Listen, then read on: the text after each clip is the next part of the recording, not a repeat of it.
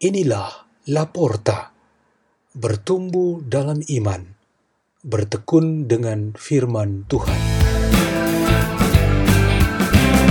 Dibawakan oleh Christine dan Aditya dari Gereja Laurentius, Paroki Alam Sutra, Keuskupan Agung Jakarta.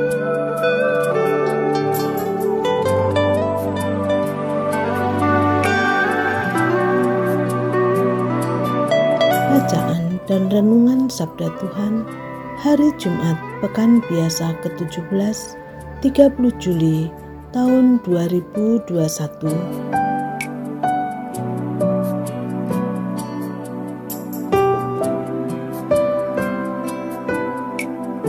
Bacaan pertama diambil dari kitab Imamat. Tuhan bersabda kepada Musa, "Inilah hari-hari raya yang ditetapkan Tuhan, hari-hari pertemuan kudus yang harus kalian maklumkan masing-masing pada waktunya yang tetap. Dalam bulan pertama, pada tanggal 14 bulan itu, pada waktu senja adalah Paskah bagi Tuhan. Dan hari yang ke-15 bulan itu adalah hari raya roti tidak beragi. Tujuh hari lamanya kalian harus makan roti yang tidak beragi. Pada hari yang pertama, kalian harus mengadakan pertemuan kudus. Janganlah kalian melakukan sesuatu pekerjaan berat. Kalian harus mempersembahkan kurban api-apian kepada Tuhan tujuh hari lamanya. Pada hari yang ketujuh, haruslah ada pertemuan kudus. Janganlah kalian melakukan suatu pekerjaan berat. Tuhan bersabda pula kepada Musa, Berbicaralah kepada orang Israel dan katakanlah kepada mereka, Apabila kalian sampai ke negeri yang akan kuberikan kepada kalian, dan kalian menuai hasilnya, maka kalian harus membawa seberkas hasil pertama dari penuaianmu kepada imam. Dan imam itu harus menunjukkan berkas itu di hadapan Tuhan, supaya Tuhan berkenan akan kalian.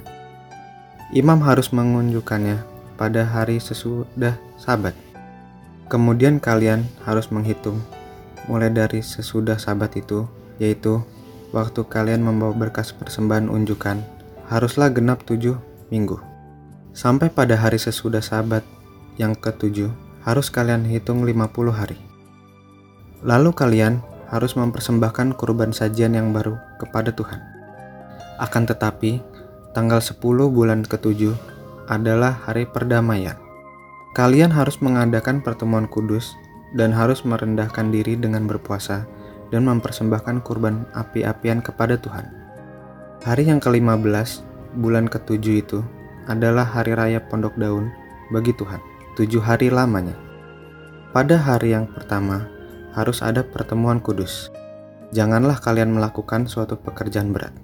Tujuh hari lamanya, kalian harus mempersembahkan kurban api-apian dan pada hari yang ke-8, kalian harus mengadakan pertemuan kudus dan mempersembahkan kurban api-apian kepada Tuhan. Itulah hari raya perkumpulan. Janganlah kalian melakukan sesuatu pekerjaan berat. Itulah hari-hari raya yang ditetapkan Tuhan, yang harus kalian maklumkan sebagai hari pertemuan kudus untuk mempersembahkan kurban api-apian kepada Tuhan, yaitu kurban bakaran dan kurban sajian kurban sembelihan dan kurban-kurban curahan setiap hari sebanyak yang ditetapkan untuk hari itu. Demikianlah sabda Tuhan.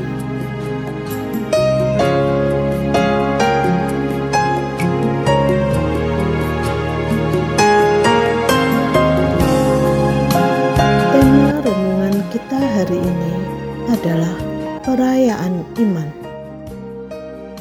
Seseorang dikatakan beriman dengan baik kalau di dalam dirinya terpenuhi tiga unsur ini: pengetahuan, perayaan, dan praktek atau penghayatan iman. Pengetahuan berisi doktrin, ajaran, atau dogma-dogma. Perayaan berwujud pada ibadat, sakramen, doa, dan devosi-devosi. Sedangkan penghayatan terungkap pada kesaksian, dedikasi, dan pengabdian iman itu dalam kehidupan nyata. Khususnya tentang perayaan iman, institusi, atau penetapan waktu, tata cara, tempat, dan partisipasi merupakan unsur-unsur dasarnya. Penetapan dimaksudkan untuk dirayakan bersama dan dalam persekutuan umat. Institusi perayaan-perayaan iman dalam Perjanjian Lama dimulai oleh Musa, seperti yang dikisahkan dalam bacaan pertama hari ini.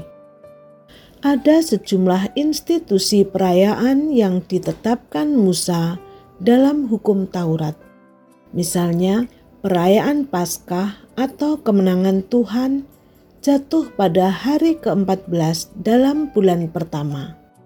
Hari ke-15 bulan yang sama adalah perayaan roti tak beragi dan seterusnya. Warisan Musa ini kemudian diteruskan oleh gereja di Perjanjian Baru dan terus berlangsung hingga saat ini. Hukum Tuhan menetapkan ini sebagai perintah ketiga yaitu kuduskanlah hari Tuhan.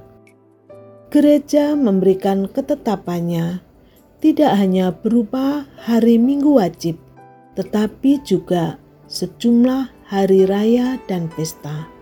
Karena sebagai perintah Tuhan, maka sifatnya adalah kewajiban.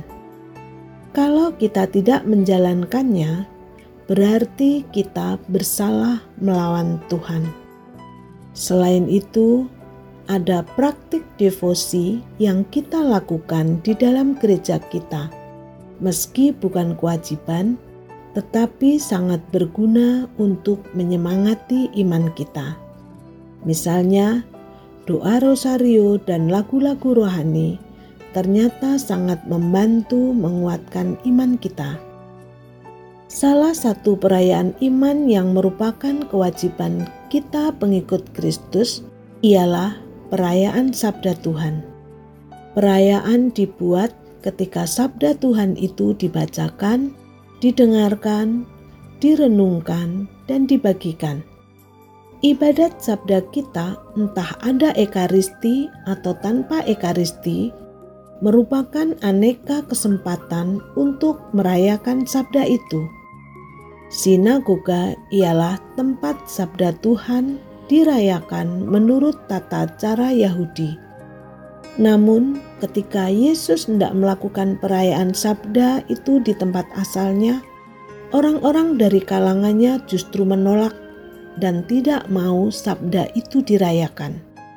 Akibatnya, menolak perayaan iman ini tidak ada berkat Tuhan dan perbuatan besar Allah turun atas mereka. Perayaan iman itu bertujuan selain memuji dan memuliakan Tuhan, ialah membuka diri kita untuk mendapatkan berkat-berkat dari Tuhan.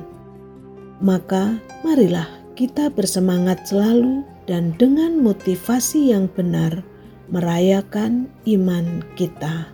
Amin. Marilah kita berdoa. Dalam nama Bapa dan Putra dan Roh Kudus. Amin. Ya Tuhan Yesus Kristus, setiap hari kami memiliki kesempatan untuk merayakan sabdamu.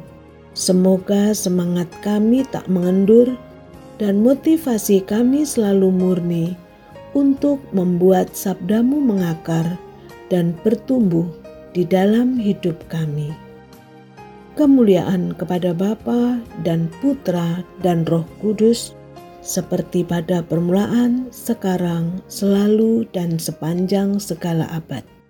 Dalam nama Bapa dan Putra dan Roh Kudus. Amin.